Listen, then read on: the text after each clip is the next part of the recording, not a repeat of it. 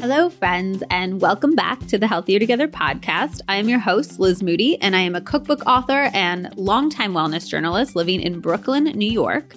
I actually just started working on my new book proposal, which is really exciting. If there's anything that you absolutely loved about the Healthier Together cookbook or things that you wish were in there that weren't, please, please, please come message me on Instagram. I'm at Liz Moody. I want to make this one even more helpful for you. And so many of you on Instagram have shared awesome feedback, and it's definitely going to change this book. So thank you, thank you, thank you for that.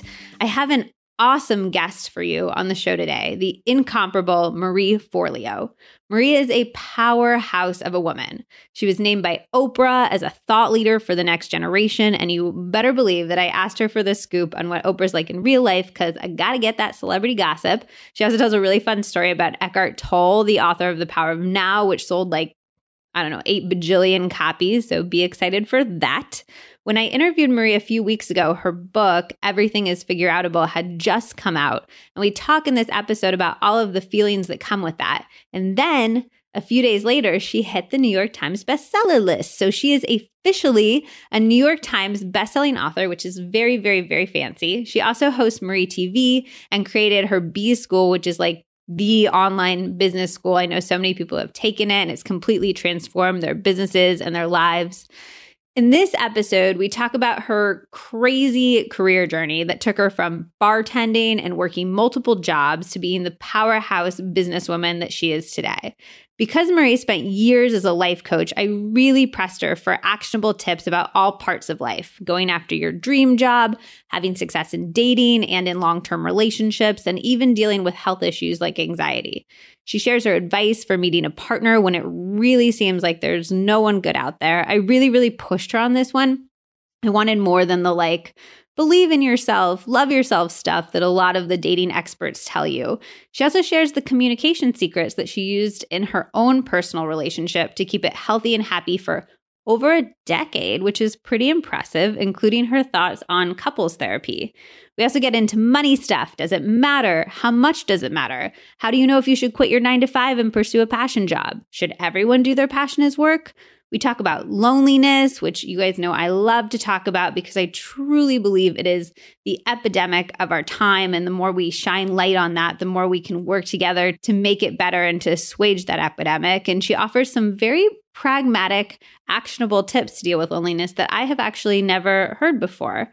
She also shares a genius tip for telling the difference between intuition and anxiety that I myself have used a few times since recording this episode, so I can definitely tell you that it really, really works. I hope that you come away with this episode inspired to live your best life in every single way, which is to me what it really means to be healthy. It's not just the green smoothies or, you know, feeling like you're missing out on fun desserts that your friends are eating. Everything should feel, I always say wellness is a tool, not an end to unto itself. So it's a tool to live your best life. And I feel like this episode has so many tools to live your absolute best life. I'm so excited for you guys to hear it. As always, I would love to hear from you what's resonating. So screenshot and tag both me. I'm at Liz Moody and Marie. She is at Marie Forleo on Instagram. We would both love, love, love to continue the conversation. Oh, one other super quick thing. I have been absolutely loving all of your thoughtful iTunes reviews. Seriously, I sit on the couch and I read them out loud to Zach and I cry sometimes and they just touch me so, so deeply. And I really wanted to do something to thank you for all of it. So, for taking the time and the energy and the effort to also like for listening in general. I know that your time is valuable and the fact that you're willing to you're excited about spending an hour or two of it with me it touches me so deeply i can't even say. So I am taking a page from my friend Rachel Mansfield's book. She did this for her new cookbook. And every month I'm going to send out little thank you presents with a bunch of my favorite healthy products, things like collagen and probiotics and books and non toxic beauty and my favorite healthy foods of the moment and all of that type of stuff. So if you do leave an iTunes review, or if you have already in the past anytime, just screenshot it, share it on your Instagram, and tag me at Liz Moody so I can see it. And that's it. Every month, or maybe even more often, I'll see how often I can do this, but I'd like to do it pretty often. I will pick someone to send a little healthy care package out to. I really, really, really appreciate your support of the podcast. And I love our little family here. And I really can't wait to send these out. I'm going to like write little notes. I'll draw you little drawings. Um, and I'll, I think it's just going to be so fun to like put together little boxes of all of the things that I'm loving in the world and sending to you. So, I hope you guys like those. Just leave a podcast review, screenshot it, tag me on Instagram. That's it. And if I don't pick you the month you do it, I'll, I can, I'm to keep track of everybody. So I might pick you three or four months later. So don't, don't despair if you're not picked the month that you posted on Instagram. All right, that is enough from me. Let's get into this week's episode with the amazing Marie Forleo. Marie, thank you so much for joining me. I feel like you must be exhausted. You've been doing this like crazy schedule. I feel actually really good. I think because I'm so excited about this idea and I've been looking forward to this for such a long time, um, I'm actually doing good. That does not to say that in like a few weeks or maybe a month or two, I'm going to need to sleep, like really, really sleep. But right now, I'm good. What do you do to? I I was reading your book and I was so struck by the um, insane amount of energy that you seem to have all of the time. What do you do do you feel like you have more energy than the average person? I don't know because I've never lived in anyone else's body. Yeah. Do you know what I mean? So it's hard to really answer, but I do feel excited by life. But here's what I do know. If I am not honoring my intuition, if I'm hiding like an inconvenient truth, maybe there's something off in a relationship or there's something that I'm not wanting to admit to myself, a lot of which happened earlier in my career, not so much recently, that would tire me out and I would feel exhausted and I would feel off track and not wanting to do much and maybe sleeping a lot more than I needed to or not necessarily feeling as motivated to go work out or to create things. But I think having done what I've been doing for 20 years now, I've learned a lot about myself and to be able to catch quicker if something's not right to handle it quickly. Uh, otherwise, it can be an energy drain. So, what does that feel like when you're like, oh, something's not right? What do you sense in your body? I usually get, yeah, like intuitive messages like, oh, I need to check in with that person. Is our relationship okay? Or, gosh, I don't trust that vendor. Or, is everything okay in this part of the business? Like, I usually get an intuitive little nudge and then I go investigate investigate which usually means going to have a conversation like picking up a phone sending an email setting up a meeting something like that or even in my personal relationship. Josh my partner and I we've been together for 16 years. And if I feel like oh something's up like I can see that it seems like everything's okay but I feel a disconnect and same thing with him. We call each other out in it immediately and sit and have those sometimes tough conversations that can get the connection back online so it doesn't go too far off track so that's actually, I wanted to talk to you about sort of business and life stuff with Everything is Figure Outable. But your first book was a dating book. Yes. Which I think is so interesting. Um, so I wanted to start first in, in the dating relationship world because I'm so impressed with a 16 year relationship. I'm in a 12 year one. And it's hard, you yes. know? Um, so I wanted to know if there's advice you have, first of all, for people dating, because your book was about dating. What do you think people do wrong when they're dating? If you're going to say like one thing, and then we'll talk about relationships. I know what I did wrong. My biggest thing was this undercurrent of not feeling like I was enough. There was something desperate and needy and wanting to kind of reach out and cling on to someone. And uh, for my own experience, I think that was just an undercurrent of a societal message that especially a lot of women hear, maybe not so much anymore, but I certainly did growing up. oh, no, up. I think they still hear it. Yeah, where it's like, you know, the goal is to find a partner and then to get married and then to have kids. And it's kind of this script that we're taught ever since you know, we can comprehend. And so I feel like I was operating out of that in my late teens and early 20s. And it wasn't until I got really grounded in my own worth and who I am and that I am actually complete on my own. And I'd like to have a relationship in order to just grow and connect and have more adventures with another human, but not because I'm needy or desperate. And so I think when I made that shift in myself, it shifted my entire dating landscape. And then the other thing for me was also being really honest. You know, I am a woman, I've never dreamed of getting married. I've never wanted to have kids. And that was a really difficult conversation for a lot of men that I dated because they just assume they're like, oh, I could see us moving to the suburbs. And there's nothing wrong with the suburbs, uh, but I, it's just not my life path. Yeah. And I could see us having these kids and I want to have four kids. And I'm like, are you actually listening to who I am? Right. That's not what I want. So I think another piece of the dating game is about getting really honest with yourself about what you want a relationship to be like you know. What about I have friends and I think they feel like they're enough and they're confident and all of that, but they also feel so strongly that they want a family, that they want a partner, that that is their vision of Yeah. their life. Sure. And so, in some ways, they will never feel like enough until they have those things. It's it's not because they feel like they aren't good enough, but it's just like that is what they want their life to look like. Sure. How would you figure out outable that? Yeah, well, I think you have to get really honest between you and you, you know, and and you have to ask yourself the question like what is it about this? Do I need to have this particular picture and why? Like why is this picture so important? Is it that I want to have connection with people? Is it that I want to have a child? Do I need to have all these things line up? For example, I have a dear friend of mine who decided in her 40s the most important thing to her, again, she wanted the picture that she had always dreamed of, but what she really wanted was to have a baby and to raise a child. And she made the decision that she was going to do it on her own. And she did it. And she just had her baby last year and she's happier than she's ever been. And she doesn't have that perfect picture. But when we talk, she's like, you know, I got really honest with myself about the ultimate thing that I want. And I started to figure that out and make that happen. So I think, you know, we can't control outside circumstances. We can't control other people, but we can control ourselves and we can control how we view our lives and how we're going to frame our lives and whether or not we're saying we're being successful or we're not. We get to kind of set those rules up. And I think that holding on to an external picture of how things must be, I don't know. I think that sets a lot of us up for failure. Okay, so what about in long term relationships? You guys, I know that you've talked about you guys went to couples therapy for a Oh, little yeah. bit. Was that was that useful? Would you recommend it? So here's what I would recommend. I've done a lot of different things when it comes to improving a relationship. So many seminars, so many books, tried out so many different methodologies because as you shared, relationships are not easy. You know, it's not easy to have a relationship with yourself and then you add another person into the mix and like all of their quirks and their baggage and their goals and their dreams and it's, you know, sometimes it can be a little bit of a shit show. The best method that I found. It's called imago therapy, and it's by a couple named Harville Hendrix and Helen LaKelly Hunt. Harville wrote a book back in the 90s called Getting the Love You Want. They still do workshops around. I will tell you, I have recommended it to people who are on the brink of divorce or the brink of breaking up, and it has saved their marriage again and again. It is the one thing.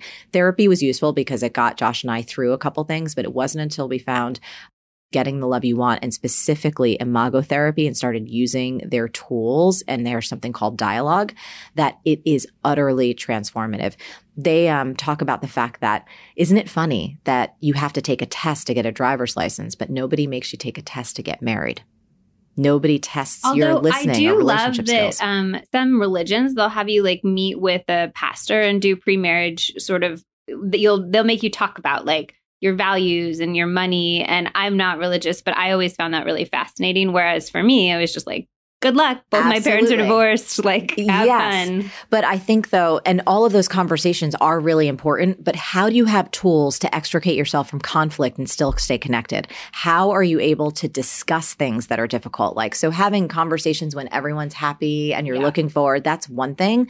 But when you're both at each other's throats or you're not communicating or you're not connecting, to have a set of tools that can get you back on track, to me, that's priceless. And that what they've taught me and what they teach in their therapies goes so far beyond any conversation in any context that we could have premarital. could you give me like a little snippet of just something that you've internalized that's helped you in your relationship that you learned in that Um, one thing is just the power of truly having someone else feel heard and to really mirror back what that person is experiencing, what they're saying from their point of view, validating their perspective, validating how they feel. Even if I don't agree, for example, um, you know, Josh may have misinterpreted something that I said and he's hurt by that. Even though I know clearly in my bones that wasn't my intention. If he's hurt and this is his whole reality and universe right now, for me to step into his world, validate what he feels, see it, have him be heard, all of a sudden we're not fighting anymore. And I didn't have to say I was wrong. I just had to go into his world and understand it. so what did you say what would you say in that instance specifically like Well, there's a whole dialogue that they actually teach you. It's a complete training, and I don't think we'd have the Yeah, time to go yeah. into it here, but it's very, very structured. And at first, it can seem really awkward. I actually did an interview with them on Marie TV. If you just Google Okay, search cool. um, Harville and Helen and Marie Forleo, you will find it and you'll get like an hour long kind perfect. of download. But the point is, no one teaches us how to do this. And it's a really, really great communication tool that they're actually using outside of intimate relationships. They're taking it into communities. So they've taken it into the Dallas police force. And so people are learning communication skills that's called safe conversations. How when there is conflict, when people disagree, how can you stay connected, understand each other's perspectives and get everything back online? It's brilliant. Has your you and Josh started dating when you were at a very different phase in your career? Yes. Has your success, your massive outsized success, changed your guys' career at all, or Mm. your relationship? No, but I think it's I think it's a challenge for any couple. Like for example, just uh, last night we had an incredible event here in New York City, and it was at the Hammerstein Ballroom. And we describe it if a Beyonce concert and a TED Talk had a baby and threw a block party, that's what we're doing. And I literally spent months preparing for this show, which was really like a concert. And Josh, who's an actor, um, he has three different projects at the Toronto Film Festival. He's in The Joker. And last night, which was the night of my book launch, Joker was premiering in Toronto. So he could not be two places at once. And this kind of thing has come up in our relationship time and time again. And we just try and stay connected. And I always tell him, I'm like, look, you know, if you feel that you need to be in Toronto for this premiere, even though I would be disappointed and I would miss you, I get it. I understand. And I completely support you in that. You know, because I, what I want for him and I think what he wants for me is each other's happiness, whatever that looks like. And however we can facilitate that for one another. It's not always easy. It doesn't mean that your feelings don't get hurt or do you know what I mean? Things like that. Yeah. But it turned out last night he was like, no, I'm going to be there for your concert. And then I'm going to jump on a plane the next morning and get to the next premiere. So he's gone now. He's gone. Yeah. So he's so, but we do that and we just try and stay on the same page. Again, it's not always easy. We don't get it perfect. And sometimes there's that tug of war that happens. But, you know, after 16 years, it's like we've been through enough together that we're like, we can do this. We can figure this out. Yeah, that's so interesting. Okay, so let's get into the new book, which is that everything is figure outable, which was a lesson that you learned. Your mom was the first person who said that to you, right? Yes. Which I find so interesting. And do you think your mom applied that to her own life? Because you talk about sort of how you were raised without a lot of financial means and your parents got divorced, although then they got back together. They did. And they're still together crazy. to this day. Yes. That's So, uh, you know, my mom grew up in the projects of Newark, New Jersey, and she was the daughter of two alcoholic parents. So she kind of learned by necessity how to stretch a dollar bill around the block a few times. So that was her upbringing. So as a kid, one of my fondest memories was sitting around the kitchen table on Sundays, cutting out coupons with my mom. And she loved teaching me all the ways that we could save money. And one of the things that she also taught me was that if you saved up what's called proofs of purchase, that brands would send you like cooking utensils or like a recipe book, like free cool things. And one of her most prized possessions was this little transistor radio that she got from Tropicana orange juice for free. So it looked like an orange. It had a red and white straw sticking out of the top. That was the antenna. And she loved this thing. And my mom's one of those humans who's like always busy. She's always doing something. So as a kid, I knew I could find her by listening for the sound of that radio, like somewhere in the yard or in the house. And one day I get home and uh, the radio is playing off in the distance. As I got closer, the orientation was from above. And I see my mom perched on top of our two story house, like precariously. And I looked up and I'm like, Mom, are you okay? Like, what are you doing up there? She says, Oh, Ray, I'm fine. The roof had a leak. I called the roofer. He said it would be at least 500 bucks. I said, Screw that. I'm going to fix it myself. And another time I come home and I hear the radio coming from the back of the house and I push the door open. She was in the bathroom. There's like dust particles in the air and pipes sticking out of the wall. And I was like, what, the, what are you doing? She's like, oh, I'm fine. Everything's okay. The tiles had some cracks. I didn't want it to get moldy. So I'm retiling the bathroom. And now you got to get, my mom is high school educated and this was the 80s. So this is like a pre internet, pre YouTube, pre Google world. One day I got home and my house was very quiet and dark, which is unusual for an Italian American home. I had this pit in my stomach, not knowing what I would find. Everything was dark. And I'm walking around the house tiptoeing. And all of a sudden, I hear these little clicks and clacks from the kitchen. And I walk in there and I see my mom hunched over the kitchen table, which looked like an operating room. And she had like screwdrivers and electrical tape. And her little Tropicana orange radio was dismantled in like a dozen pieces. And I was like, Mom, that's your favorite radio. Is everything okay? And she's like, Oh, it's no big deal. The antenna was a little off and the tuner was busted. So I'm fixing it.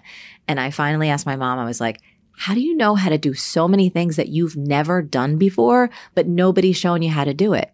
And she put down her screwdriver and she cocked her head to the side and she's like, what are you talking about? Nothing in life is that complicated if you just roll up your sleeves, get in there and do it. everything is figure outable.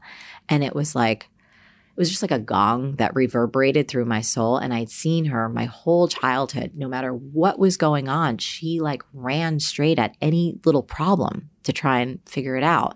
So I feel like I grew up with that in my DNA and it's helped me every single stage of my life, continues to help me to this day. What was the hardest thing you've run into to figure out the figure outable element of it? Well, at different stages of my life, like in high school, I found myself in a physically abusive, like toxic relationship. So getting myself out of that was difficult at that stage in my life. And I think in my early 20s, figuring out my place in this world, you know, how to make a difference and have a career and earn a living and like be who I am, like that was difficult at that time. And I think, you know, at this stage in my life, growing a company and growing a brand and keeping the team happy and continuing to do innovative, creative work, and still, you know, be sane and, and have a life outside of, of the company.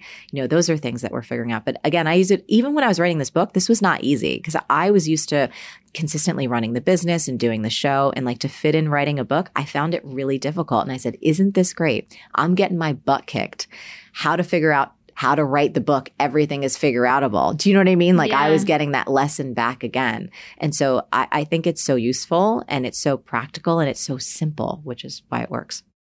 So you did do like a ton of different careers in your 20s, yeah. which I found fascinating. You were like you worked in magazines, you were a dance instructor, and you worked with Nike, and then you became a coach. Yeah, bartending, and, waiting tables, oh, yes, cleaning toilets. I used to sell glow sticks. I mean, you name it, I did it. Again with the energy. I was like reading and I was like, "Oh my gosh, like I just need a nap." Reading about this. A lot of people um, feel that way around me. That's good. That's not a problem. Um, but you became a coach I think before there was sort of this big boom of coaches. Yes.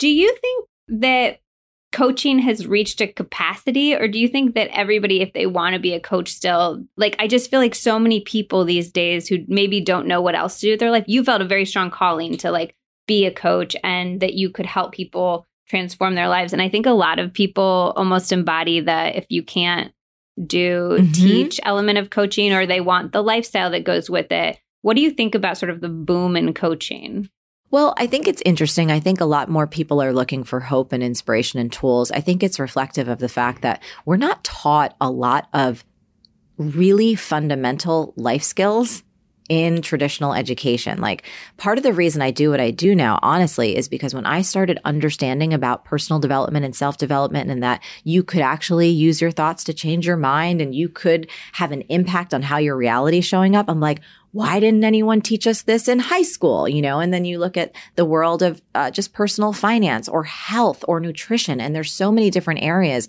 we just don't know about until we're adults and we're usually like halfway down the wrong lane.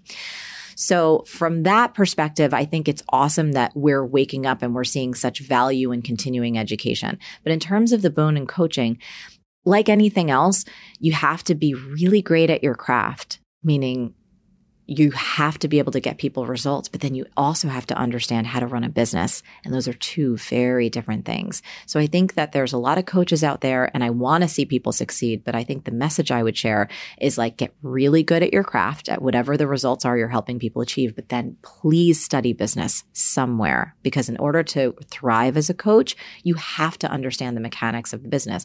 And, you know, there's 7.7 billion people on the planet there's a lot of people that need help. So I don't think we're at a saturation point. I think what happens is this once you start learning about something, you start seeing it everywhere. You know, the RAS, the reticular activating system, like, oh, I'm looking at a red car and all of a sudden you see that red car all around the street. That's what happens when people get into the coaching world. You start seeing this kind of ecosystem. You're like, oh my gosh, everyone's a coach now. It's not necessarily true. It's just once you get into this world, you start seeing everyone and it feels like there's a ton of us. Yes, there is a gross increase in the number of coaches since when I started, but I still don't think we're at a saturation point. So I'd assume for the getting good at the business part, you would recommend your B school, which or can... anything. Honestly, like any, and we should talk about B school for sure. But yeah. I just want people. Part of the reason I started B school was because when my business was starting to get traction, I would have a lot of women asking me like, "How are you doing this? Like, how do you seem to have this career that's working? And you're teaching dance and you're doing all these things you want to do." And I would tell them like, "You have to understand sales and marketing." They're like, "No." I want someone else to do that for me. I'm the idea person. Like I have this great idea for this thing I want to do, but I need to find a partner because I'm just not a numbers person. I wanted to shake them. Because I'm like, no, if you've got an idea you believe in and you think it could really change people's lives, then you need to embrace what I call modern marketing and understand sales and understand that that's the lifeblood of any thriving business. And it doesn't have to be slimy. It doesn't have to be scary. It doesn't have to be manipulative. The best of you comes out if you do it right. So like generosity and empathy and compassion and giving other people what they need far before you ever ask for a sale. Like those are all the elements of modern marketing, but we're again, not many people know that. They just think of it like a used car salesman. So I want to talk more about the B School, but the first thing, which was you have to get really good at your craft. Yeah. How do you recommend people do that? Because there's so much crap information out there sure. online and I wouldn't want somebody just, you know, reading a bunch of I'm a journalist. I wouldn't want somebody reading a bunch of my articles and then regurgitating that as Absolutely. a coach, you know? So 100%. how do people become a specialist in their field? Well, I think you have to actually have practical experience. So one of the things that I did was I worked with as many one-on-one clients as I could and oftentimes I wouldn't get paid. That's why I was bartending and waiting tables. I was like, look, I didn't want to be a desperate life coach. Like what is more pathetic than that. But I would work with as many people as I could to actually help them create results. And through doing that, you gain real world experience. I'm sure just like as a journalist, right? You can't just pretend you know how to write. You actually have to go write the stories. You have to do the interviews. And the more you do that, the better you get at your craft. So I think the same thing is true with coaching. And now, so were you giving people like kind of not so great advice at the very beginning no, as you I were honing your craft? I don't think so because as a coach, it's not about me having the answers. It was always about being evocative and asking questions and drawing forth what my clients really wanted and then helping them co-create what their strategy is to move ahead. So it wasn't like I've never positioned myself like I'm Moses coming down from the mountain. I don't think anyone has all the answers in life. But here's what I do know. I know how to ask great questions. I'm very intuitive. I know how to help people clarify what it is they say they want and then help create a game plan towards getting it. So none of that is actually reliant upon all of my wisdom. That's just reliant upon me being a really great partner with someone to help get them across that finish line. Does that make sense? Yeah, that totally makes sense. So in that sense, for coaches, it's like, well, work with as many clients as you can. Or if you have expertise around a particular problem and solution, get people into a program, beta test it, find out what works and what doesn't, refine your process. Like we can talk about B School as a program. When I first did that over a decade ago, the program itself, which is an online training program, every year we would get feedback surveys from our students say, Oh, I loved this part. I would love to learn more about this. I need a little more tactical information here, a few more resources. And we would say, great. And we take all that feedback and we make the program better and you make it better. So it's an iterative process. It's an evolving process. And I think that for anyone, you know, whether you are a baker and you're making recipes or you're someone who's uh, a designer or a developer of any kind, you know, you're going to put out an initial product you're going to give it to your core audience. You're going to get their feedback and you're going to refine it and make it better. Same thing with coaching. Is there one really actionable piece of business advice, like very specific, tangible, that you could give people listening? Yeah, absolutely. I think that people emphasize social way too much. So they try and build up their social pages. So, for example, you know, everybody lives on Instagram right now. But I think um, the downfall that not a lot of people consider is you don't own that platform. So you do not own the connection that you have with your customers. And as we've seen, if anyone's been on Instagram for a while, you've seen that organic reach is down. You know, even though you have X amount of people that follow you, a tiny portion of that actually see your post. So I've been very bullish on building your opt-in email list for over 20 years. I started email marketing back in like the year 2000. Our email marketing is one of the most powerful components of our business. And sometimes people like, oh, I think your Instagram following should be much higher. I'm like, I am not prioritizing a platform that I don't own. I prioritize the connection with my customers where if I'm showing up in their inbox and consistently delivering value, developing that relationship with them, building that trust, that's what drives any healthy business. And for people to just build their platform on a uh, build their business on a platform they don't own, it's a really risky thing to do. And one day you're going to have it pulled out from underneath you. And if you were going to try to build an email list, I don't want to get too far into this, into the weeds, but if you're going to try to build an email list and you literally have no following, you have nothing to start with. That's where we all start. Okay. By the way, FYI, yeah. right? Nobody just well, I, out. You talked about in some interview that you would be like bartending and you'd be like, join my email oh, list. Oh, I used to carry around, can I just tell you, I carried around a yellow legal pad. Like everywhere. And this is back before the like anti CAN-SPAM laws where I could literally take someone's name and email and add them to my list when they gave me permission. Um, but we all start at zero. And again, we probably have to get into the strategy about it, but people will be happy to give you their name and email address if you're delivering some kind of value that they really want. And that looks different whether you have a service oriented business or a product based business. You know, there's many, many different authentic strategies to make that come to life in your business, but it's all about generosity. It's all about taking care of people.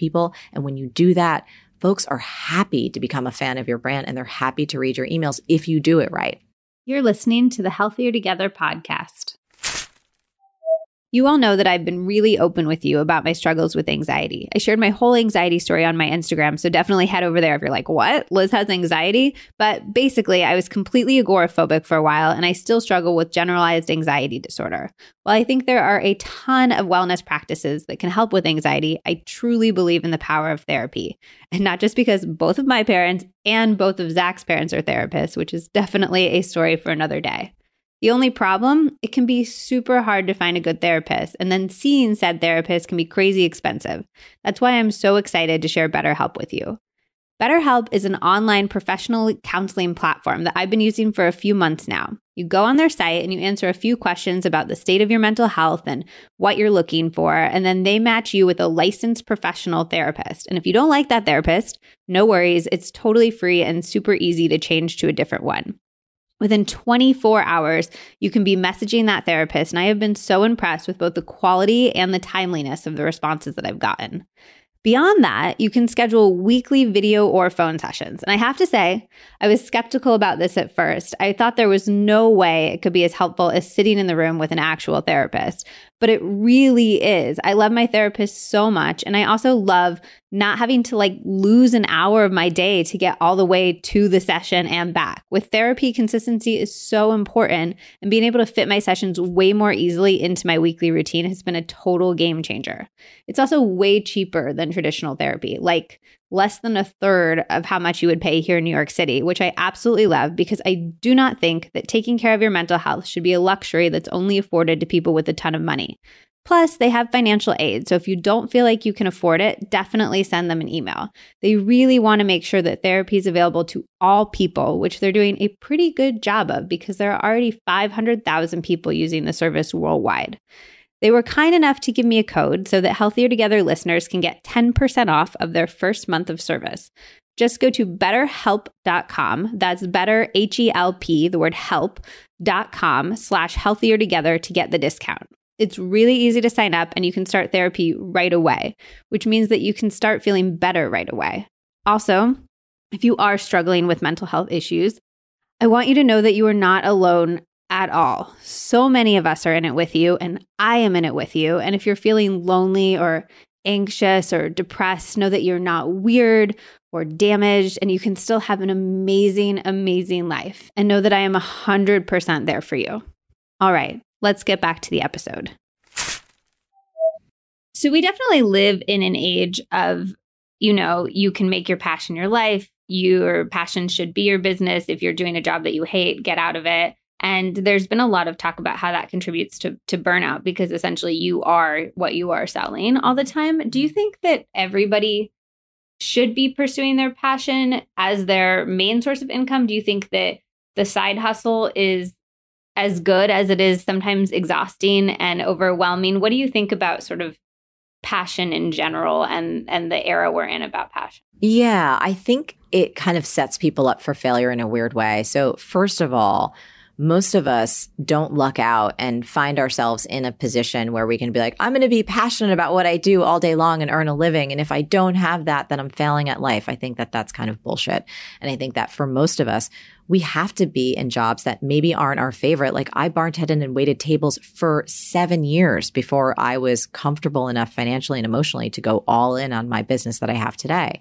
And so, you know, passion is an inside job. You have to bring it to whatever you're doing. One of the biggest shifts in my life was when I was like just kind of not uh, I don't want to say angry, but I just didn't feel good about being a bartender and waiting tables because I saw other things for myself and I realized that being like upset and feeling bad and shameful about my day job when I was bartending was actually having a negative impact on my desire to start and keep my side business going. So I said, I'm going to change my attitude here.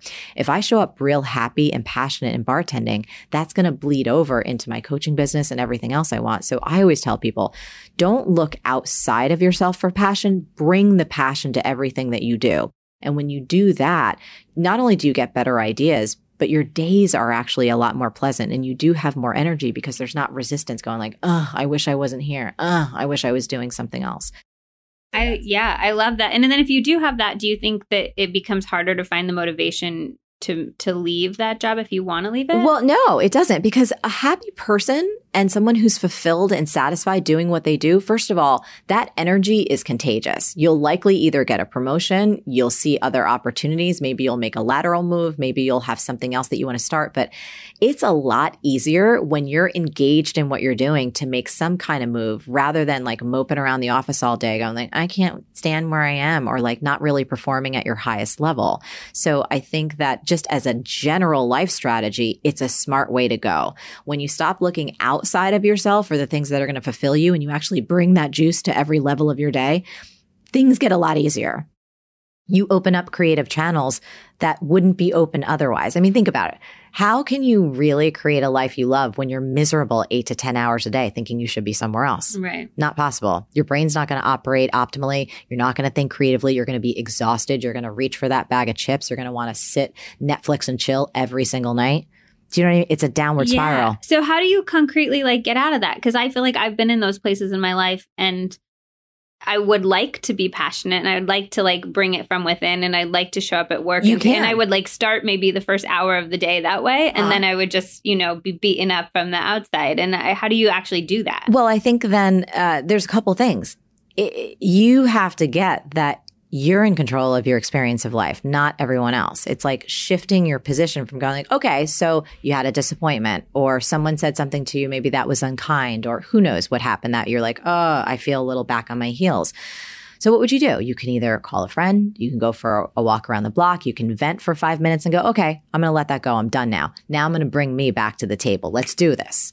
And I know it might sound trite or cheesy, but it's not it's like no one is going to be responsible for your experience of life but you. So it's like a training. Think about it almost like it's like meditation. Have you do you meditate? Mm-hmm. So you know that, you know, you just kind of sometimes have to be there and sit there and the thoughts may come and you're like, "Great, that one. Great. Now I'm back." And if you have your practice for 20 minutes, you hang out for 20 minutes and you start building that stamina. I think it's the same way with being engaged and passionate. What's the alternative?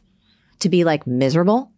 Right. Yeah, no, I yeah, it's so interesting because I think I'm I'm very much a person who if I like don't like where I'm living, I'm like I need to move. Like I I rely on changing my outside experience yep. to change my inside experience and I think, very much. I think it's a dance because I think sometimes that is true. Like for example, I know that someone above us in our apartment, uh, we haven't had anyone living up there in so long and now we're hearing all these footsteps. Oh my god, that drives me crazy. Right? Yeah, no, but so this might be an instance where we will say, you know what? It is time to change our external circumstances. But in the meantime, we're not going to let that dominate us. How do you know when it's time to change? Like, like how do you know when it's time to like make a big move yeah. or change your job or something like that? I think that you have to a, a lot of people don't know that they really have an internal compass that's always trying to guide them on the next best step on their path. I think we're not taught a lot about intuition. Um, it's not something that we talk about and so I think people have to trust their own inner guidance rather than any kind of external measurement. So if you keep having this voice inside, I know it was one of the things that guided me on, you know, my career path was like when I was on the floor of the New York Stock Exchange, externally, it looks like I was winning great career path ahead, awesome opportunity. I could not silence the voice in my head that said, This isn't it, Marie. This is not what you're supposed to be doing. And that voice just over the weeks and months was getting louder and louder until it was almost deafening. So one day I got sick on the floor. I was literally having almost a little mini panic attack. I felt nauseous. I was like dizzy.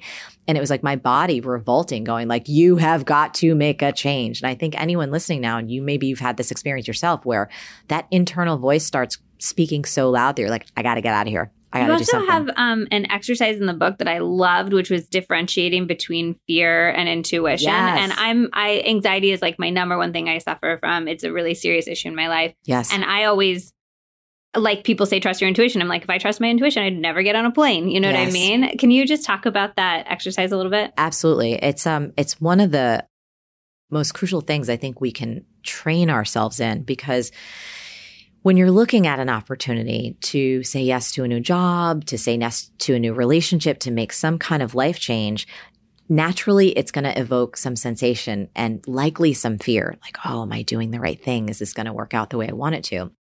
And people often ask me, how do I tell the difference between normal fear that I just need to move through because it means growth and my intuition raising a red flag going, no, that's a bad idea. Don't do it. And so there's a simple test that anyone listening right now can do. And it involves just paying really close attention to your own internal signals. And it goes like this. Think about the opportunity that you're considering right now. And I would invite everyone to close their eyes and to just sit comfortably in a chair or stand up, wherever you can just feel grounded and in touch with what's happening on the inside of you, not necessarily your thoughts, but internally, physically, your physical sensations. And ask yourself this question Does the idea of saying yes to this opportunity instantly make you feel expansive or contracted? So let's dial through what expansive means. In the nanosecond after you ask yourself that question, expansive might feel like your chest lifting up or just the little bit of excitement, or maybe your shoulders drop down or your body moves forward in space. There's some type of, to use a Marie Kondo term, like sparking joy, right? Just even on the subtlest level, something feels light about it. On the flip side, contracted feels almost like a heaviness in your belly, or your shoulders hunch forward, or you just start to move back in space and maybe your head shakes no, or you feel this sense of dread or anxiety and you can't really explain it. This test often comes in the most handy when something looks good on paper. And logically, reasonably, you're like, I should want to say yes to this. I should want to do this. But your body is like, mm that's your intuition, in my opinion, telling you to hold back. So again, fear versus intuition. If you feel expansive, even if it's a little scary, I'd say go for it. That's your internal guidance system telling you this is an opportunity for growth. It may not work out perfectly, but there's some greater opportunity here and you should move ahead. But if your body starts to pull back and say, no, you've got to trust that. And I would, I would um, invite you to just play with that. The, the differences are subtle, but they're in there. Yeah, I actually like it's the thing that got me flying again, honestly, was I was like, I could not fly and live a smaller life, or I could fly and live this like big life and Yes. be scared every time I do it. And so I fly like three times a month now, but I, you know, That's amazing. but I'm scared every single time. Like, you know, people always message me and they're like, How do you fly? How do you fly? How do you fly? And I'm like, I'm literally think I'm gonna die. I don't make plans for after my flight usually because Yeah. I'm, I'm gonna die. Uh, but I would rather have that expansive life yes. Yes. which I think is yeah interesting. Um, going back to like the outside experiences versus the inside, I want to talk about money. yes. I love talking about money. I love talking about money too. so you said you've been pretty open about the fact that you always wanted to make a lot of money. Yes. and then you've also said that you've you've obviously met a lot of incredible people who have a ton of money, and that nece- that isn't necessarily the thing that makes them happy. Yes. So where do you think I really struggle with money because I think that people are like after what $70,000 a year it doesn't make like after you can take care of your basic needs it doesn't necessarily make you happier but then I see the things that money can provide it can provide things like going to your B school so you can pursue the life of your dreams it can provide things like therapy it can provide um, a sense of comfort and control over your circumstance if you have people walking in the apartment over Yes. you you can move Correct. stuff like that. But then if you spend all your time pursuing money, uh, that has its own detrimental factors. So I would love to hear about your relationship with money and how you navigate that. Yeah. So I want to contextualize my uh, my desire to to make a lot. So when I was little, my parents got divorced. I think I was around eight years old, and the day that my parents signed the divorce papers, I remember being in the kitchen with my mom and she was talking to her mom who was in Florida at the time and she was like crying her eyes out. She had lost like 20 pounds. Her eyes were bloodshot. I'd never seen my mom in such distress. And so she was saying to her mom, she was like, I have nothing. I have nothing. I can't believe I was this stupid. So I'm watching my mom have this episode. She hangs up the phone. She bends down to my level. She puts her hands on both my shoulders and like shakes me, not hard, but it was an intense moment. And she's like, Ree, which she calls me, you know, don't be stupid like I am. Look at me right now. Don't ever let a man control your money. Don't ever let a man control your life. I need you to grow up. I need you to be independent, make your own money, make your own way. Do not make the same mistakes I did. By the way, my dad's like an amazing human. My parents are together. Their fights were never about like, thank goodness, infidelity or drug use or anything like that. It was just money. My mom feeling like she never had control of it and um, not feeling like there was enough of it around the house. So I made myself a promise in that moment that someday I would earn enough money that it would never take love away again. Cause that's the equation that I set up that not having enough money equaled pain. Not having enough money meant my parents got divorced and I saw my mom crying. I didn't know where my dad, you know what I mean? It was just all this bad stuff. So my promise to myself was that when I was an adult, I would make so much that I would take care of people. So that wouldn't be the issue. So that was the, where the desire came from. Now, when it comes to as an adult, um, you know, when I was in my early 20s, like many of us, I found myself in tens of thousand dollars of debt after college. You know, you just make some kind of not good judgment calls and what you're doing with your credit cards, which was me. And so I had to extricate myself from that and educate myself on like how this whole game works. And I really made true to the promise I made eight year old Marie that I was going to have so much that I just didn't want money to be a stress in my life. And it became a focus. And I don't, I don't love money over people. I don't love money over my values, but I saw very clearly different life paths. I saw people that were struggling with money. I know how I struggled with money and I didn't want to be one of them. So um, I spent years really remaking my ideas about scarcity, my own self worth, what I could achieve and create, and also what I could give. Um, you know, there's a lot of problems in this world. And as a white woman born in the United States, I'm very well aware that I've won what Warren Buffett calls the ovarian lottery, meaning by, you know, no effort of my own, I was born to a family that gave me a roof over my head, education, running water, electricity, something And you were that, able to move back in with them when you had career shifts. your 20s. Absolutely. Yeah. And not a lot of people have that. So for me, part of the drive to make more money was also to help solve some of the big issues that we have today in my own tiny way to be able to contribute back.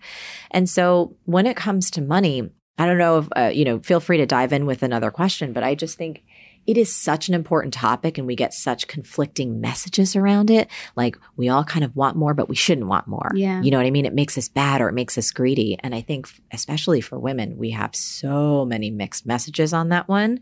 And it was really important for me to model for other women that no, it's okay to want to be rich and it's okay to want to make great money and you can do whatever you want with it. But most women I meet, they actually want to take care of other people, their families and their communities.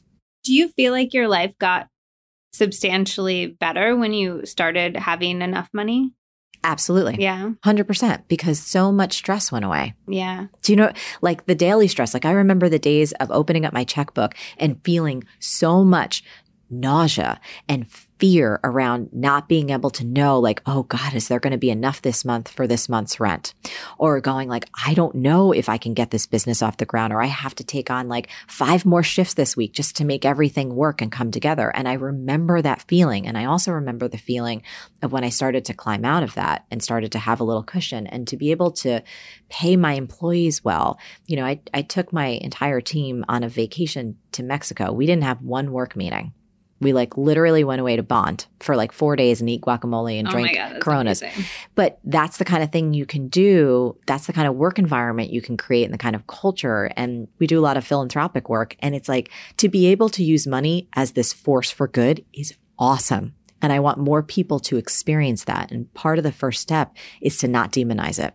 But what about so the thing they also say about money is that once you we, we're so resilient as humans that we can adjust up to our circumstances so Mhm. quickly. So if you like buy the nice house, it's really you immediately adapt to it, which is why we always want more money and more money and more money. So how do you stop that dialogue in yourself, especially because you know you're hanging out with people like Oprah who has all the money in the world. Are Yeah. you ever like, oh man, I should go bust my balls even more and get my PJ? Yeah, no, I, uh, so as an individual, I'm not super driven by highly materialistic things. I like experiences. Like that's what really makes me happy. So I like to be able to travel places with friends or create like you know a, a, whole i brought a whole bunch of friends on like a roller skating kind of night. It, again these are not yeah. hugely expensive things but they're fun to be able to just go no we're going to do that. We're going to go have a great dinner. So i personally am not driven by enormous mansions or cars. Like i give no shits. I legitimately give no shits. I like experiences and i like taking care of people. So i don't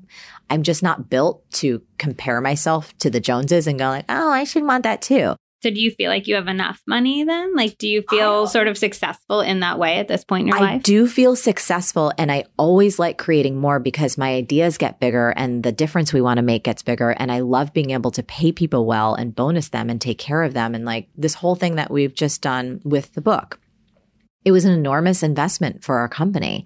And part of bringing this dream to life was the fact that I could help make that happen. I did not have to rely on other people giving me permission to make my dreams come to life. Does that make sense? Yeah, totally makes sense. So in that sense, I'm like, I'm I'm I will never say no to more honest money. I'm not the kind of person that goes, oh no, no, no, that's enough because I see the good that can be done yeah. with it. And it again, it's not about me having more shoes. It's like how can we create more change in the world? How can we create more opportunities for people? How can we give people more jobs or open up their ideas to who they can be? So I see it as just a force for good. Yeah, I love that. Okay, I mentioned Oprah and I just have to know, how did she like I know she loves you and you've been on Super Soul and stuff like that. How did she do you know she found you in the first place? I don't. I know that her producers um, reached out. They were kind of looking uh, amongst some different folks, and they were looking to do a show with thought leaders for the next generation. And um, I started getting along really well with her team. They're amazing. Obviously, she has an incredible, talented team around her. Shocker. Yeah, shocker. she's she's and I obviously have loved her my entire life. I've watched her since I was a little girl. So um, she continues to be one of my inspirations. I just I adore her. Can we get like a nugget of what she's like in real life? She is even better in real life. Uh, like her hugs are amazing. She's so smart. She's so down to earth. She's like, um, during a Super Soul session, like afterwards, there was like a little kind of wrap party dinner to thank everyone who contributed. And out from the kitchen come these like amazing waiters and everyone had these like shots of tequila and like just standing around doing like a shot of tequila with Oprah. It's like, do you know what I mean? You're yeah. just like, really? Is this for real? Is, and I saw Eckhart Tolle, who's, you know, another, like he's amazing. He would stand out across the room. of course. And he's incredible. And I remember just watching him kind of like you know, saunter up to the bar and have a white. I'm like, I'm watching Eckhart Tolle have a glass of white wine and I'm doing a tequila shot with Oprah. I'm like, life is good at this moment. That's but incredible. Just so sweet, so kind, real people. Oh my gosh. I am so excited to share today. Oh my gosh, I am so excited to share today's sponsor with you. If you follow me on Instagram, you know I am absolutely addicted to skinny dipped almonds. I remember the first time I tried them years ago when I had a full time editorial job. I looked at the package and I was like, eh, they're chocolate covered almonds. What's the big deal? I've had chocolate covered almonds like a zillion times in my life. And then I took a bite and my mind was absolutely blown. The whole idea behind Skinny Dipped is that they use a super thin layer of chocolate, which, in my opinion, translates to a much better flavor profile. The ratios are just way better. Also, because there's way less chocolate, you're eating more of the healthy part of the snack, the almonds, in every single bite. They're 100% real, largely organic ingredients with no artificial flavors or colors, no weird sugar alternatives, and they're naturally gluten free. But honestly, there's so much more to them than that.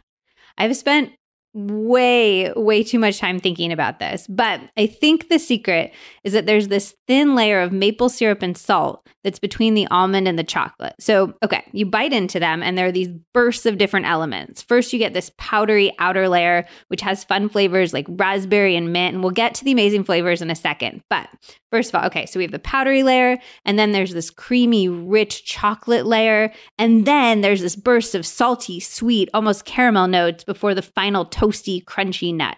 They're truly addictive, and you don't have to feel bad about eating them because mostly you're just snacking on almonds. And then, and then to up the ante even more, they create all of these amazing flavors. The new ones, which just, just, just came out, they're fresh out into the world are the peppermint, and they are so good. They taste sort of like Christmas in a package with a mix of white and dark chocolate and just the right amount of a candy cane like peppermint note. I also love the peanut butter and the raspberry. And then Zach loves the espresso because he's a coffee guy and the classic mint. But really, you can't go wrong with any of them. So just go with the flavors that your heart is most drawn towards. You can get 20% off of your first order using the code healthier together, like the name of this podcast, on their website, which is skinnydipped.com. S K I N N Y D I P P E D.com. Again, that's a whopping 20% off with the code healthier together on skinnydipped.com. I cannot wait for you to try these. I truly have a problem, and I am so looking forward to you having a problem with me. All right, let's get back to the show. All right. So I have one more kind of serious question. Then I have a few questions from my audience that Yes. they wanted to ask you.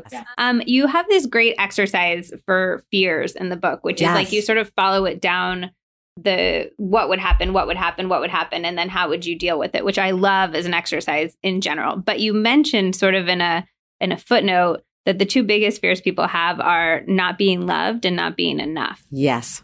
And I was struggling to see how following those down, those fears specifically, because those I suffer from both of those very Yeah, much so. All of us do. How would you follow that down and then combat that those thoughts mentally? Yeah. So I think those are maybe two different things. So let's talk about the exercise. It's called Fear Taming 101. And what I find that for most of us, we get so trapped by our fears because they remain amorphous in our heads. They're like these boogeyman kind of hanging out in the back of our consciousness. And when we shine a light on them and we get very clear and specific and we actually write them down and bring them to the light of day, we see we're like, oh, that's really what I'm afraid of. And you keep drilling, like, well, what's the worst thing that could happen if that happens? Okay, what's the worst thing that could happen if that happens? And you drill down to your worst, worst case scenarios. Most of us see that we're like, well, A, that's probably not going to happen because I could mitigate against it getting Yeah. that bad. And B, if the worst of the worst of the worst did happen, there are actually concrete steps I could take to lift myself back up. There are practical things I could do to get back on my feet. So that's the value of doing the exercise and specifically not doing it just in your head, but writing it down on paper. I always find that there's something magical that happens when you don't have it just in your head and you see it on the page. Self distancing. Yeah. It gives you a little bit of um, space to observe and then be more objective about how you'd handle it. It also like takes the burden out of your head. Yes. Like you're not carrying that anymore. And it becomes then this thing that you can also bring other people in on. Like, oh, here is my scenario. How would you handle this? Mm, right? You- could talk to someone about it and actually show them that piece of paper. They're like, well, you know, I've actually been there or I know someone who, who went down that path and here's how they got back up. And all of a sudden, again, it becomes a lot less big in your mind and it's something tangible and achievable and figure outable on paper. In terms of not being good enough and not being loved, I think that those are two core fears that all of us have that it's almost like a life practice to continue to recognize that you are love. Like it's not about, I know we're kind of getting off into a little bit of a spiritual plane here. My belief is that every single one of us at our core, that's who we are. We are loved. So it's not possible that you are not going to be loved because that's what you are. Does that make sense? It does. It's almost like one of those things about remembering the value of being present or remembering that we're all on the train heading to the same destination, which is death. You don't think about that every day, but we're all going to be dead in less than 100 years. And when you remember that, it almost snaps you back into reality in this beautiful way, going like, oh, the clock is ticking. Like I need to live my life now while we're still around. But how does that work if somebody's like sitting around and feeling really like lonely and they haven't met their, you know, best Sure. girlfriends or their partner and they're like, maybe I am love on the inside, but I I'm lonely on the outside. Sure. Well, I think loneliness is on the rise. That's what we know from Yeah. statistics, right? Um, then it becomes a really practical thing. It's like, oh, who have I reached out to to connect with? Right? Have I reached out to uh, that friend that I used to really love from college and not say, hey, what are you doing? I'm feeling so lonely. How are you?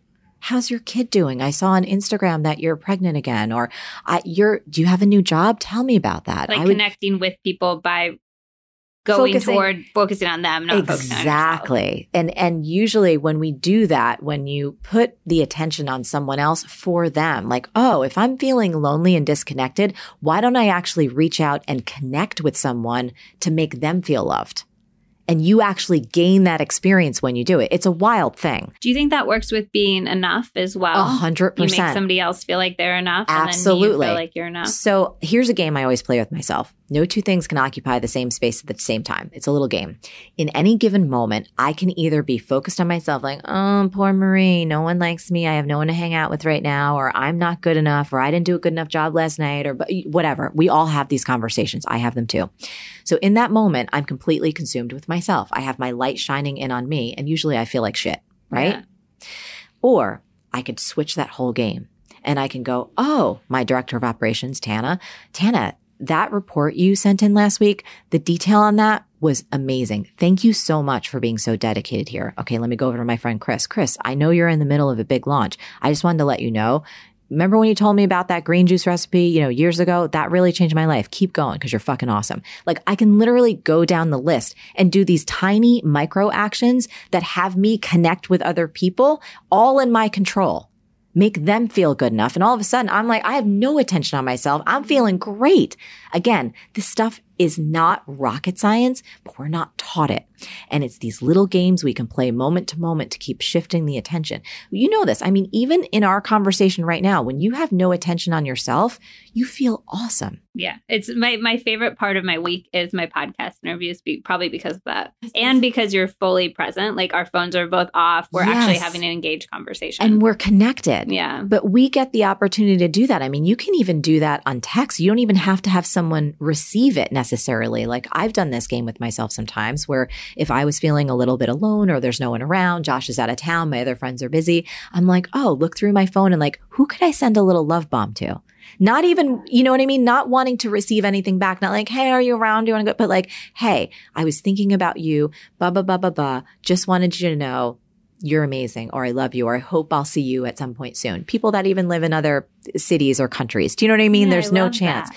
But all of us can do these simple things. And I think that down to those two fears, the fear of not being good enough and the fear of not being loved, to actively engage in that which we think we need actually gives it to ourselves. I love that. All right. So I have some questions from listeners. I'm going to start with a fun one, which is you have amazing hair. Yes. what do you do to care for it? Okay, good. So just further, because I know they'll be like, is that all her real hair? It is. I am Italian. It's just as good in real life. It's spectacular. Thank you, but I will have everyone know for anyone who uh, you know grows up with that kind of ethnicity. You know, I had a unibrow as a kid. Do you know what I mean? I had all the hairy legs and the hairy arms. I honestly, my hair guy Greg, he he laughs at me. He's like, "You use the shittiest shampoo ever." Oh, no. Yeah, I'm like, You're friends I'm- with Kris Carr. I figured you'd be all like non-toxic, I, everything. I'm just, I. Those are the things. See, here's the places where I still have stuff to figure out. all right. Well, if you need uh, non-toxic shampoo recommendations, hit me up. Yes, excellent. I so you it. just wash it. I just wash it, and I, if I'm not like doing something like today, where I was on the Today Yeah. Show or whatever, it's up in a bun. It's dirty. It's messy. It looks better like five days in. All right. Um. So here, one listener basically said that they have a problem asking people for help. So asking for introductions or testimonials, not just strangers, but also close friends. So Yeah. how can you overcome that type of hurdle? Okay, so there's a couple of different ways you could tackle that. One would be to practice asking for things in like non high stake places. So, would you get me that coffee over there? Would you open the door for me? Oh, I'm having a little bit of trouble with my whatever, whatever. Can I get your, can I get a hand with this? That just practice of getting into the mode of asking for help is one way to start to get into it. The other way, depending on who this person is, I don't know what their style is, but you might just want to tackle it and give yourself a goal. Like, I'm going to ask five people over the next 10 minutes for something that scares the shit out of me. Like, I'm going to send that email. I'm going to send that text. I'm going to pick up the phone. Again, it just depends on someone's style of which way is going to kind of get them into momentum. That's what I'm always looking for as a coach is like, how can I get someone into movement and get them in a playful state so that they'll keep going? So I would say if you like the idea of doing like small asks to kind of warm up to bigger ones, go with option number one. Or for someone who's like, no, I just need to do this. Like make your list of maybe like three people that you're scared shitless to ask something of them for. Set a time limit, like five or 10 minutes. And then if you have a friend that could be your accountability partner, like, okay, in the next 10 minutes, I'm going to make these calls and I'm going to call you when it's done and we're going to celebrate our asses off. You know, that could be option number two. So I'm great at it in like my normal life, I would say. Like if I ask my husband for coffee, he'd be like, get your own coffee because I ask him for so much other stuff. But um I where I struggle with it is like in mentor relationships Mm. because I'm always like why would this this person who is at my level of my career the people I'm asking to mentor me are like incredibly busy and successful and I'm Yes. like why would they take their time to mentor me even though I'm happy to give that time for other people. Mhm. Do- How would you deal with that? Do you think that mentoring is something you can still like ask for? Absolutely. And I think this, I think, uh, if you don't ASK, you don't GET. That's something we practice in our company all the time. We're like, you know, even when I have fear, especially um, having a new book out, asking people for help is not my place of strength. It's not something I do often. I like to be in the position of helping other people. That's a really comfortable place for me. And actually, my best friend Kris, she gave me uh, a little pinky ring, and she was like, "This is your asking ring. I need you to, you know what I mean? I need you Oh, to just like a re- reminder. Exactly. And so I think that for all of us, it's like recognizing that there's discomfort there. That's cool. But then we just have to step into it. It's like everything that we need to grow, we probably are not good at right now. So you need to be really comfortable being uncomfortable. You have to like, you know, and I know it sounds pretty cliched, but all the good stuff is outside of what we already know if we're going to grow as a human being. So if somebody like asked you to be their mentor, would you be like, okay, cool sometimes? Or would you be like, I'm too busy. Why Absolutely. are you asking me Uh, this? no, I would never. Well, first of all, I would. I would never be. I In would nice try. Uh, yeah, no, I would try not to be an asshole. Absolutely. But if I don't have the time, I would say, hey, um, I don't have the time to devote to you, but tell me what a specific question is, Mm-hmm. and then I can answer that question and tell me what what zone you're looking to learn in because I have a lot of resources up here, and I can direct you whether it's to a conference or to a program. to- I can direct you to something that can help get you on that path. I think the specific question is such good advice too, because people message me all the time, like, I want to be a writer. And I'm like, okay. Right. Like, what's Yes. your, you know, what's your question? And I think that if they gave me a specific question, I could definitely answer it almost Absolutely. every time. Yeah. Um, all right.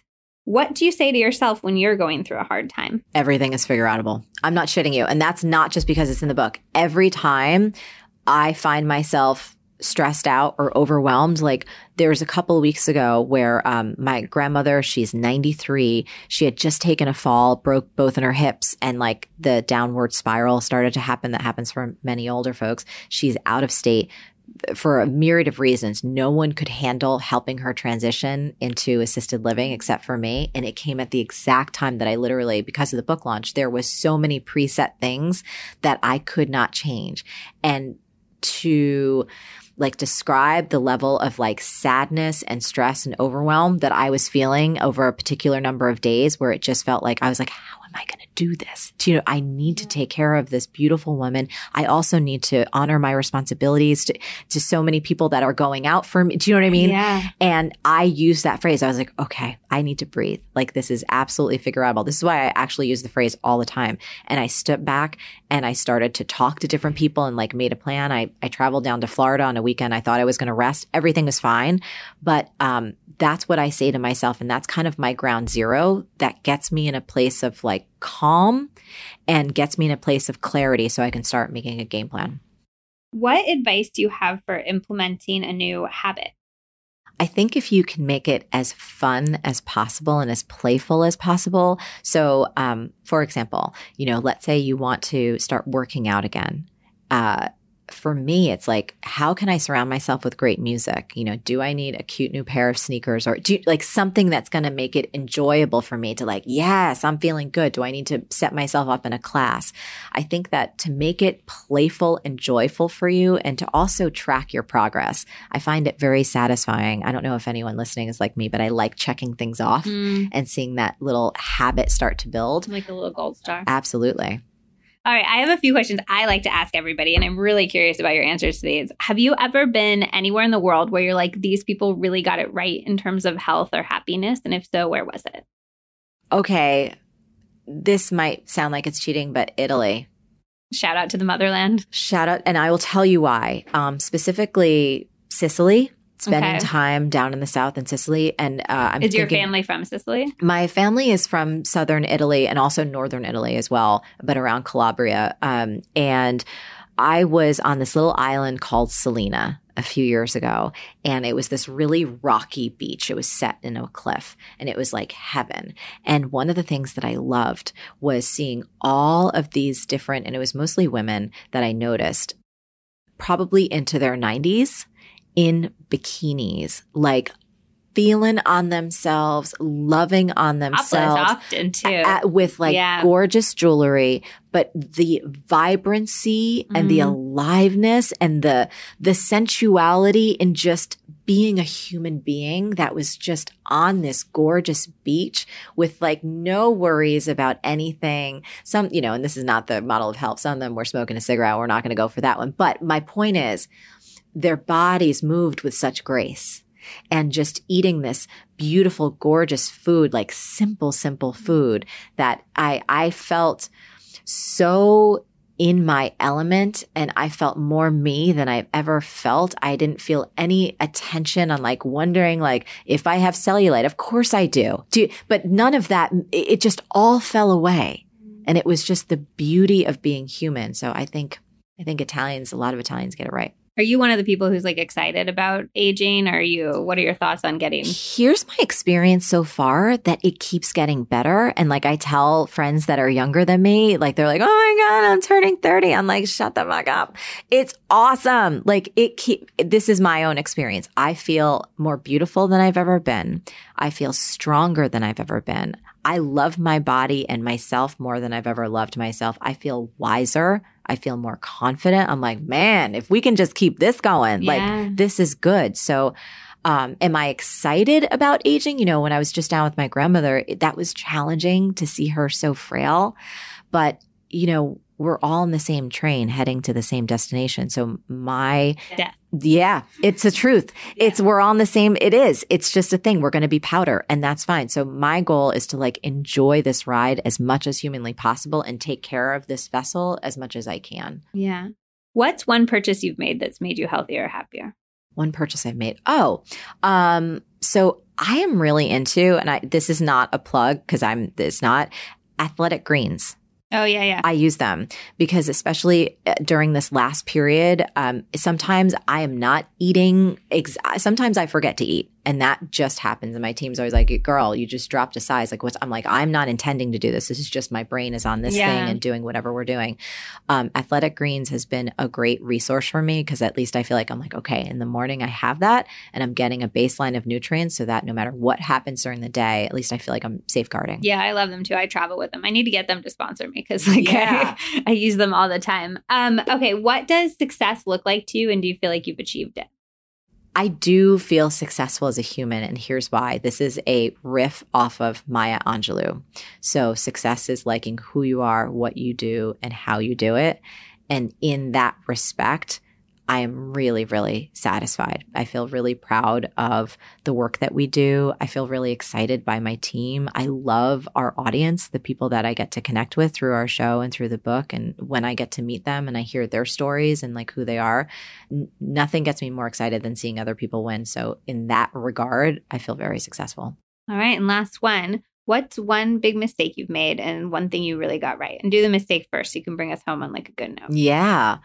So, I think a mistake I made, um, this was a business thing that I just got ambitious years ago. This is probably like maybe over a decade ago, but I, um, wanted to launch this big membership site and it was custom and I didn't have a lot of resources then. I certainly didn't have a support team. And I, I trusted that someone could do the job and I invested like four or five thousand dollars, which by the way is still a lot of money. But at that point in the business, it was enormous.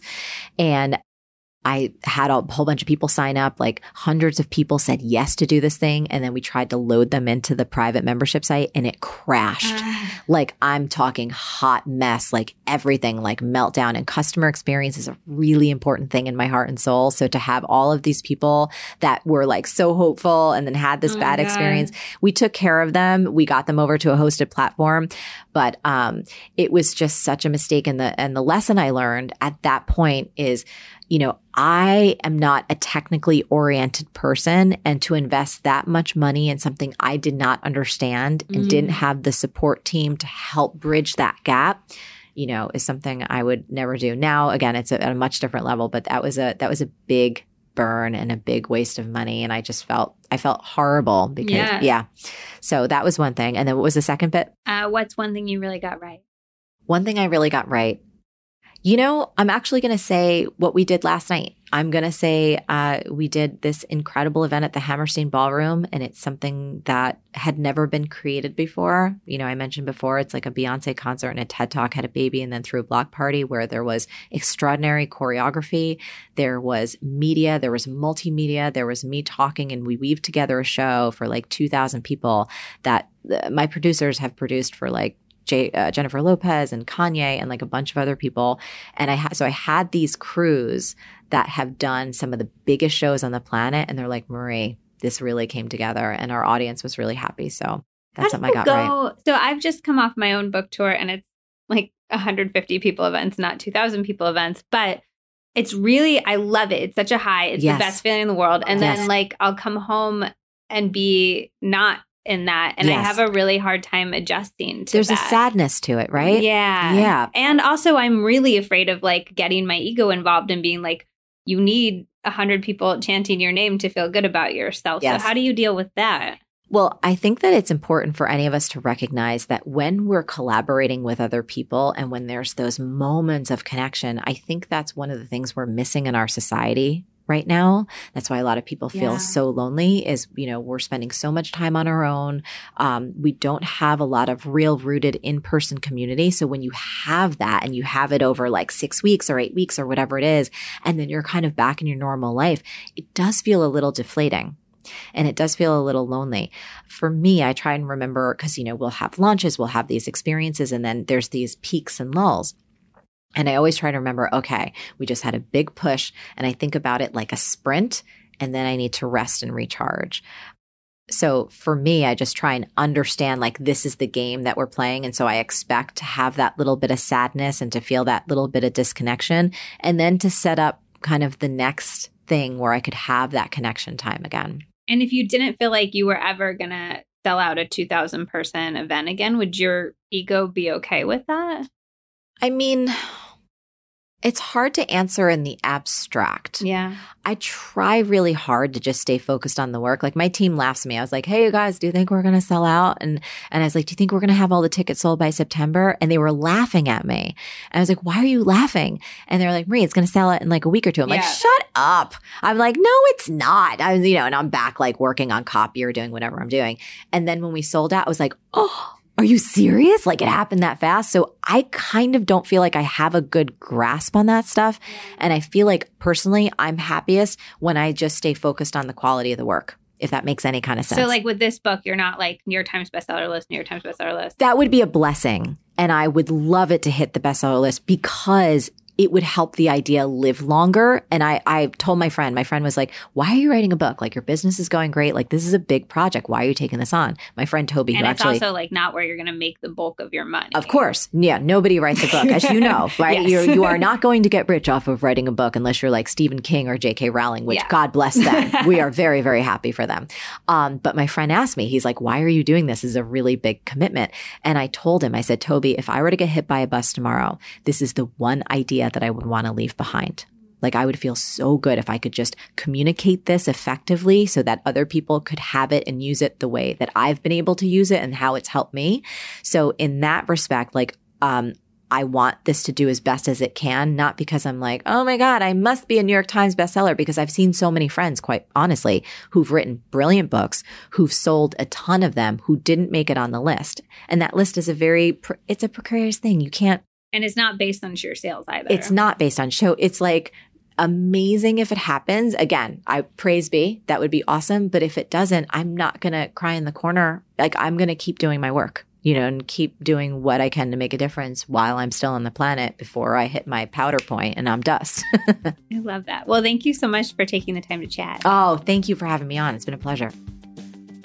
Isn't she just amazing? I feel like she just has a good answer for literally every single question that I could ask her. And I was so impressed by her and her energy and just the passion that she has for changing the world. It really, really inspired me. And I hope it inspired you too.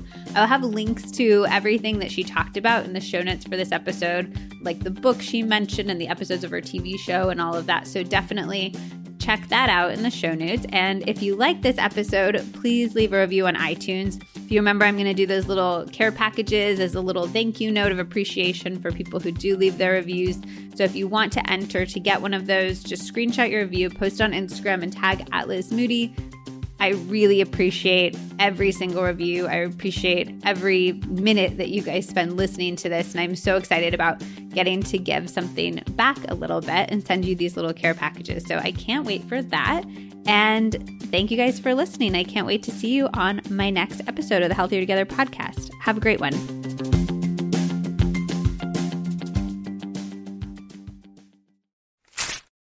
I have been looking for a quality fish oil to take myself and recommend to you for years, and I genuinely couldn't find one that met my quality standards. And then I kept hearing from doctors on the pod about how important it was for our brains and our hearts, even dermatologists who said it makes a huge difference for our skin. And I was like, okay, I truly need to figure this out. Then I found O3 Ultra Pure Fish Oil from Puori. The brand was literally created because the founder ran into the same problem as me. He couldn't find anything truly pure enough to take daily. Puori believes in full transparency with all of their products.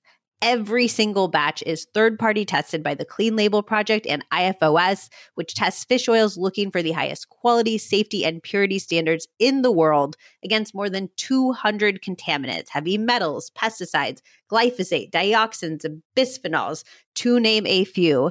And they always receive a five out of five star rating. Every Puori bottle actually comes with a QR code so you can scan and see the results for yourself. This is well above the standards of any other fish oil I've found, which is so important to me because if I am consuming something for my health, I don't want it to actually be causing harm. Puori's fish oil is so fresh, you'll never get any gross, fishy burps because every batch is tested to make sure it hasn't oxidized and gone rancid. And yes, that is where those burps come from. Do not just take my word. With Puori, you can find actual data behind every single batch, which makes Puori a supplement brand that you can trust. Right now, Puori is offering my listeners 20% off their O3 Ultra Pure Fish Oil and all of their great products. Go to my special URL, puori.com slash Liz Moody, and use my promo code Liz Moody. This even applies to the already discounted subscriptions. You will get almost a third off the price. Go to P-U-O-R-I dot com slash L-I-Z M O O D Y. Do not wait. Use promo code Liz Moody at P U O R I dot com slash Liz Moody.